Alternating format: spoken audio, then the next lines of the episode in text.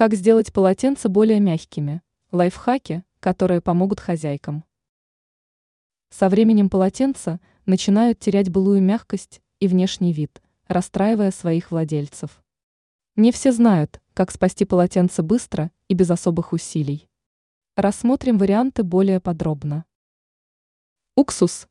Данное средство имеется в кухонном шкафу у каждой хозяйки. Оно способно вернуть полотенцу былую пушистость и мягкость, убрать неприятные запахи. Во время полоскания полотенца добавьте стакан белого уксуса, результат вас порадует. Теннисные мячики. Мало кто знает, что мячики для тенниса способны сделать полотенца более приятными на ощупь. Нужно лишь положить два, три мячика в стиральную машину во время сушки. Если полотенце тонкое, то данный способ может повредить материал.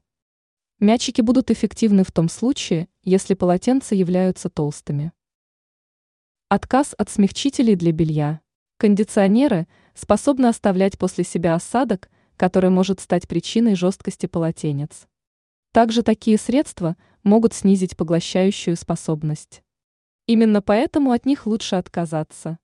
Все это поможет вам вернуть полотенцам прежнюю мягкость.